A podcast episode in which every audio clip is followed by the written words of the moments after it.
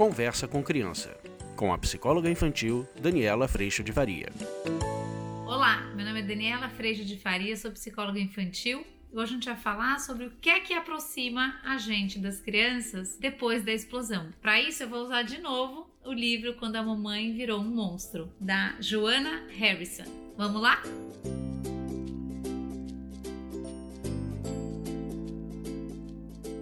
Oi, gente! Então, estamos aqui para continuar esse passeio por esse livro tão gostoso. Eu fiquei muito feliz com como vocês receberam essa ideia de eu trazer livros e dos livros a gente trabalhar alguns assuntos. Eu também fiquei muito feliz com isso. Lembrando, essa é história dessa mãe que ela recebe um telefonema com a ideia de um chá da tarde e ela passa por muito sufoco junto com os filhos para organizar esse chá. O chá que no outro vídeo que eu fiz sobre não explodir com as crianças, a gente trouxe a perspectiva da consideração. Será que ela tinha condição de fazer o chá no mesmo dia com a casa nesse estado, né? E ela vai entrando em grande erupção até que a grande erupção acontece já no supermercado. Ela vai virando uma mamãe monstro. As crianças continuam, obviamente, crianças, fazendo todas as coisas, mas quem entrou num processo de se desconsiderar antes até da, da, desconsideração das crianças foi essa própria mãe quando ela passou de todos os limites dela. E foi isso que eu trouxe lá no outro vídeo a respeito desse livro, que eu vou deixar o link aqui para vocês poderem conferir porque é importante.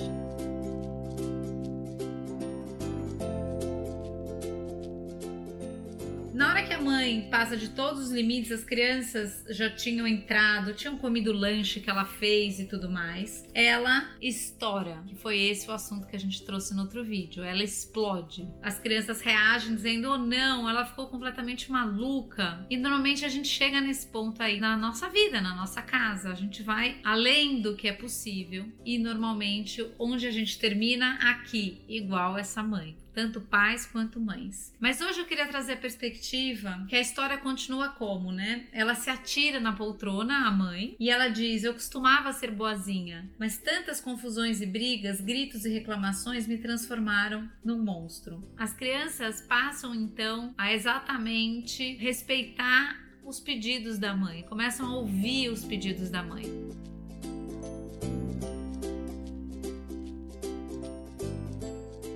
Eu queria trazer para vocês que este momento, que é um momento onde depois da explosão, essa mãe entra na conversa que ela poderia ter tido lá no começo, que é eu estou exausta, não deu, não tenho condição, preciso de ajuda. Esse é um momento onde a consideração vem para fora. Mas quando a explosão acontece, porque sim, estamos aqui imperfeitas, mães e pais, e crianças, e a explosão sim vai acontecer, infelizmente. As falhas existem, nós somos falhos. O que é que a gente pode fazer para retomar a nossa relação. E aqui nesse livro ela traz isso de um jeito muito lindo, que é exatamente o reconhecimento de que falhei e a postura do arrependimento e perdão. Na hora que essa mãe ela realmente se dá conta do tamanho da explosão dela, do quanto ela que se colocou nessa situação, ela parte para abrir o coração para as crianças. E na hora que isso acontece, as crianças partem para ajudar e colaborar.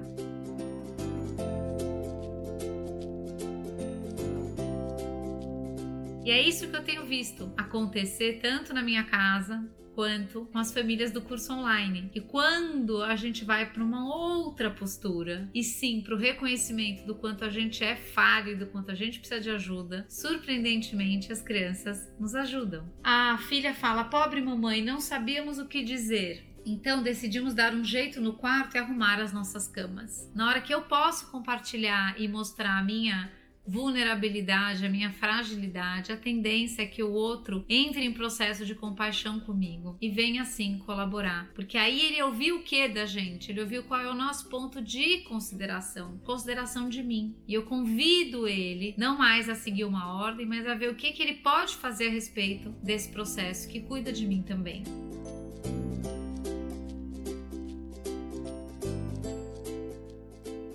Família bonitinha, eu dei à mamãe uma xícara de chá e guardamos nossos casacos e botas e passamos aspirador no chão. E aí eles guardaram as bicicletas, eles começaram a, a pentear os cabelos, fizeram sanduíches. E aí a mãe disse: Desculpem-me, me perdoem, eu tenho sido um monstro. E as crianças entram nesse espaço de nos desculpe também. Nós também queremos pedir desculpas. E aí, um abraço apertado acontece, a reconciliação acontece, e aí, depois desse momento, é possível seguir em frente. A gente tratou muito no outro vídeo a respeito desse espaço de mundo ideal, de esperar que as coisas, para que elas tenham valor, elas precisam andar e existir de forma perfeita. O que muda é que quando a gente percebe que isso não é possível, porque a única coisa possível que nos cabe é fazer o que há de melhor possível dentro de mim, para que eu possa pôr no mundo o que é melhor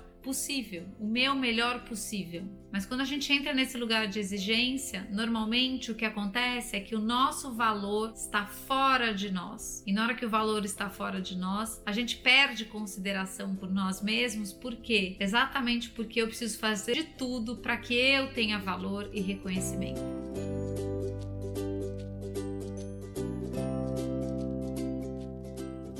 Nosso desafio é perceber quando a gente cai nessa armadilha, mas ainda assim sair dessa armadilha quando a bomba explodiu através do arrependimento e do perdão.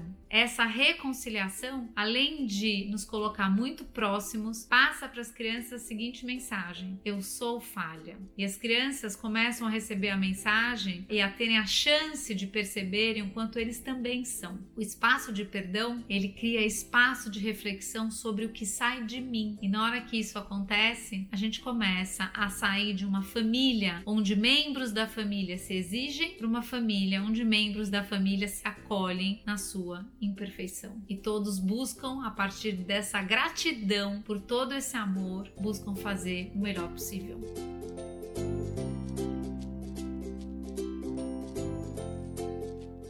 Viver a partir dessa perspectiva, eu vou dizer para vocês, é paz, felicidade, e muito amor envolvido. Acho que a grande, o grande primeiro amor que fez isso por nós, eu hoje encontro em Deus e sou muito grata e busco sim fazer o meu melhor possível por tanta gratidão que eu tenho no meu coração, por todo o amor que eu recebo na minha imperfeição. E quando a gente passa a viver isso dentro de casa, o ambiente da tua casa, as relações da sua casa, tudo isso se transforma de uma forma significativa e muito extraordinária. A gente sente isso no nosso dia a dia. Eu te convido para vir para o curso online, onde a gente tem experienciado, trabalhado, experimentado exatamente essa postura, onde toda a ordem, toda a orientação, ela vem regada de um lugar de muito mais humildade, respeito e consideração de si mesmo e do outro. E quando as falhas acontecem, ao invés de culpa, julgamento e dedo na cara, o que a gente tem feito é acolher esse movimento como grande oportunidade de crescimento a respeito do nosso processo de arrogância,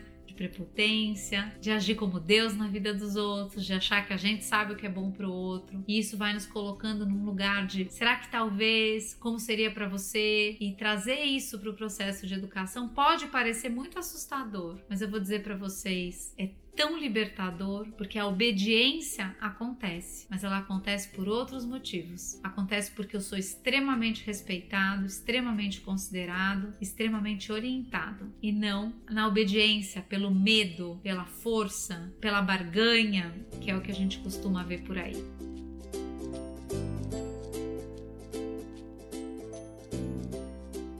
Se você sentiu esse convite, vem para o curso online. Se você por acaso precisar conversar comigo antes para ver se é o caso de vir para o curso online, o teu caso específico, que sim, sempre é caso, mas a gente pode conversar. Me mande um e-mail ou me mande uma mensagem aqui embaixo ou no privado. Eu entro em contato com você para a gente esclarecer todas essas dúvidas.